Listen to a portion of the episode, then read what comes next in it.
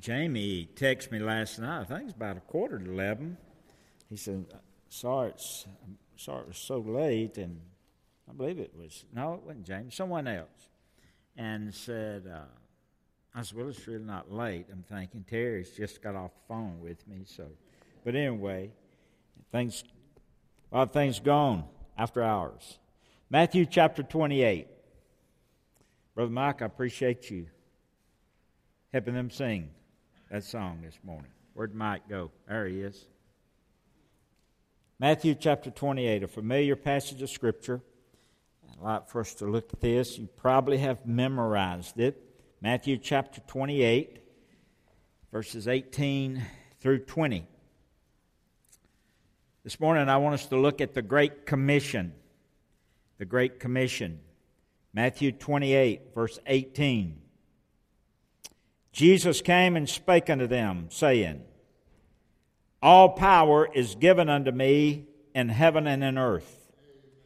Go ye therefore and teach all nations, baptizing them in the name of the Father and the Son and of the Holy Ghost, teaching them to observe all things whatsoever I have commanded you. And lo, I'm with you always, even unto the end of the world. Matthew 18, or uh, 28, 18 through 20 is a very familiar passage of Scripture. It's most commonly referred to as the Great Commission. After the crucifixion and the burial and the resurrection of Jesus, just prior to his ascension back to heaven, Jesus gave his marching orders to his disciples and to the church. As you read the words of the passage, you can even experience the urgency of the words that Jesus used. If you'll notice, if you will, again, Matthew 28, verse 19, he says, Go ye therefore. First of all, we have a mission. We have a mission. Go ye therefore. The literal Greek meaning of this verb phrase is not just to pick a date and go, but as you're going. Jesus wants us to be evangelistic.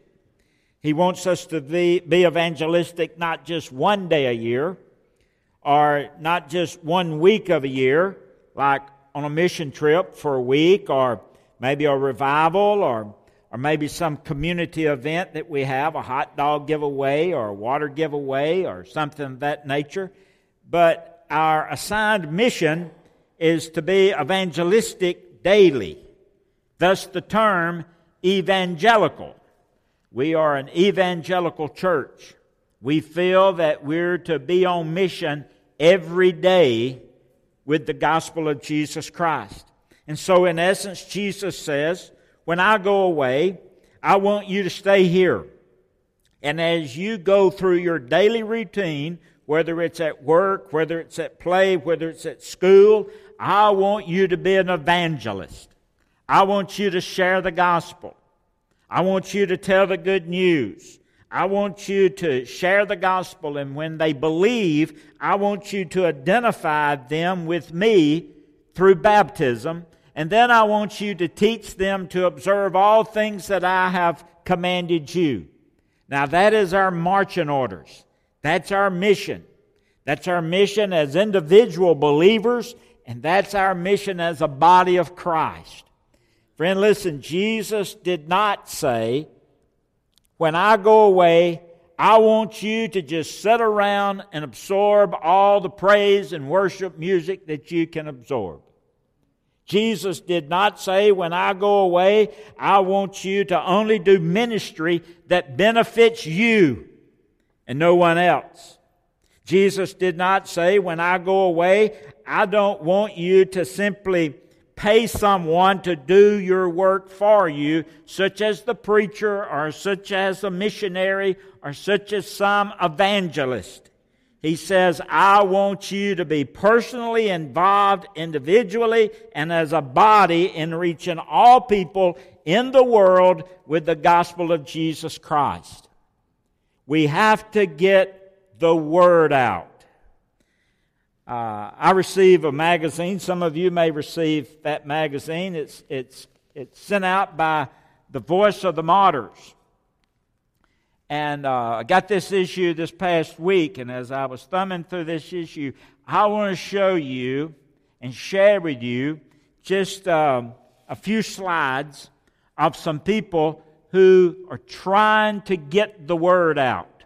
First off, if you would, I want you to look at the first slide. Let me see which one that is. Ah, this guy that you're looking at now, the one on the right where his face is kind of blacked out, the man on the right is one of the 14 frontline evangelists supported by the voice of the martyrs. He's getting the word out by sharing the gospel with a Pakistan man. The frontline evangelist. They travel to Islamic festivals and they distribute uh, Christian literature. And while these radical Islamists are trying to recruit people for a holy jihad, these frontline Christians share, gospel, uh, share Christian literature and share personally share the gospel with those that will listen. But they're getting the gospel out. He is in the heart of enemy territory. Now think of that. Think of what we're asked to do. Think of what this one person in Pakistan is doing. And think what we're called to do here. If you'll look at that second slide, uh, the second slide is a picture of two men carrying a generator. These are missionaries. First of all, they blaze a trail and they work with the locals. This is in Burma, formerly known as uh, Myanmar. They blaze a trail during the day. They work with the locals during the day, and then at night they secretly carry a generator out to some secret location, and there they have church in a, uh, in a secret church a secret location. They're getting the word out. Think about what they're doing to getting the word out. Think about what we're doing getting the word out. Think about what I'm doing getting the word out. The third slide I have that meant a lot to me in this little booklet is training the front line. If you'll notice, you'll have people on their knees praying. Every month, 400 Christians assemble in Vietnam to learn how to share the gospel. 400. And then they'll take they'll, they'll go through their training and after their first session of training, they'll take 2 to 3 months off. And then they go back and during this 2 or 3 months, they're required to to share the gospel with at least 30 people to help form a house church and, and that is required before they take the second part of the training course. Think about what they're doing, think about what we're doing. Now, what I'm saying also, and what we need to know about this also, is that, that all churches and all um, uh, any type of literature, religious literature, except for uh, a state sponsored uh, religion, is forbidden in that country.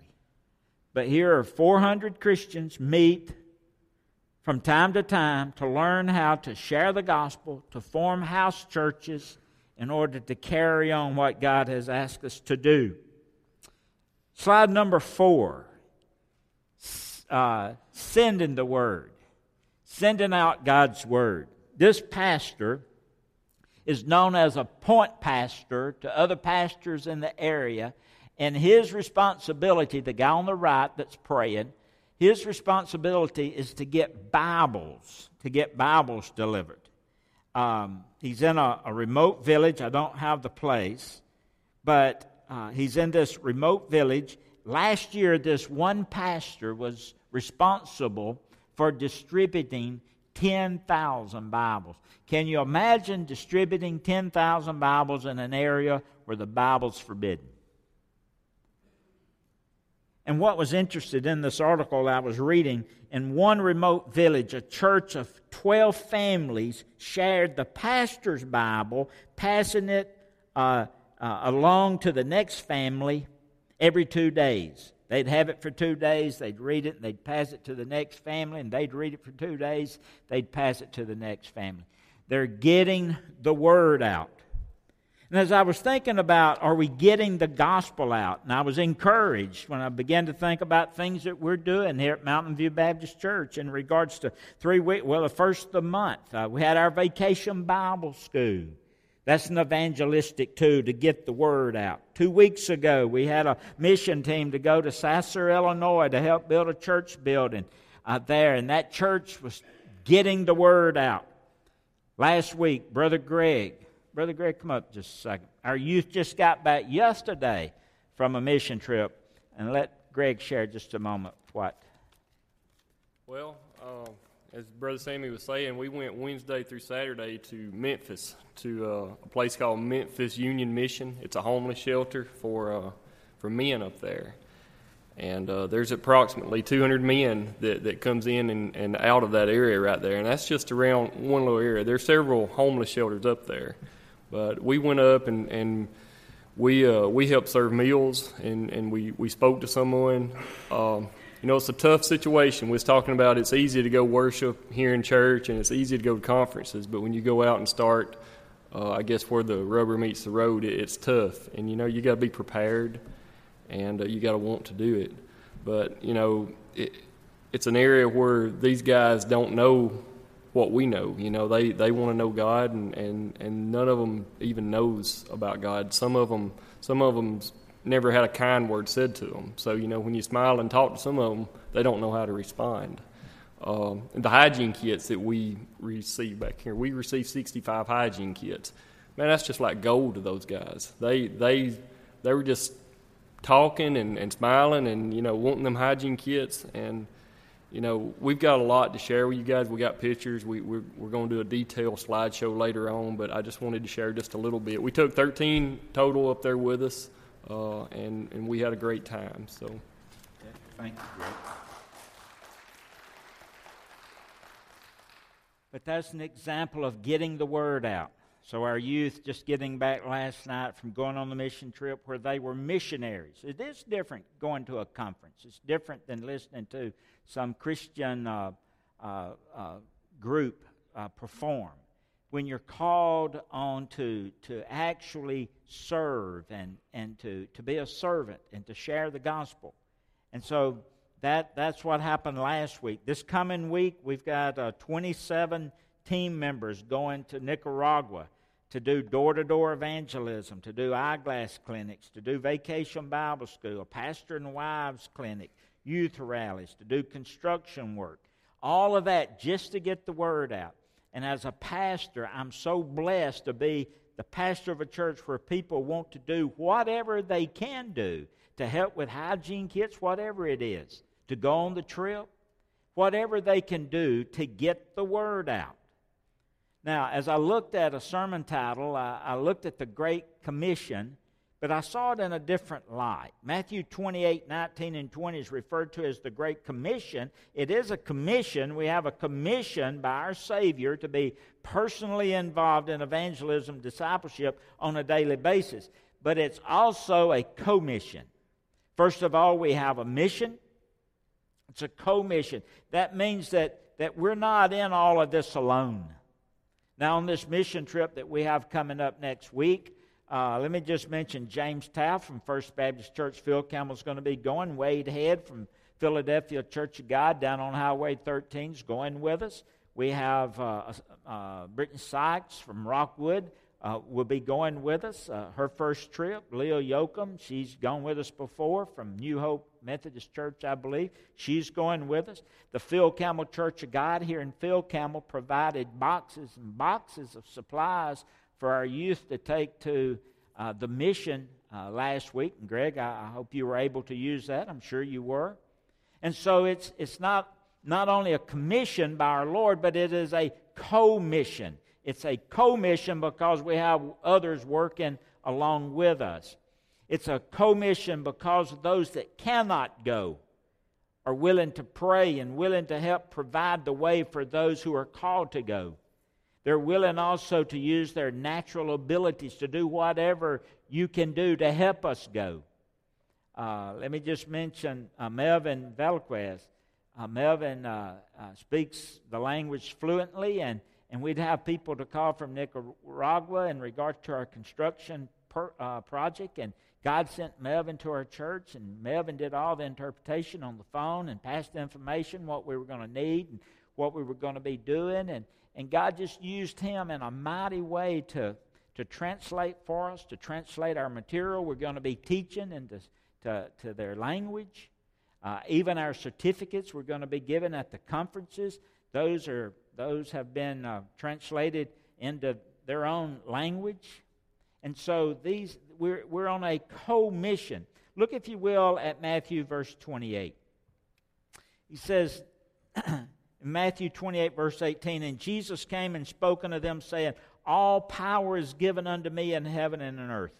In verse 20, he says, Teaching them to observe all things whatsoever I've commanded you. And notice, he closes that, And lo, I'm with you always, even unto the end of the world.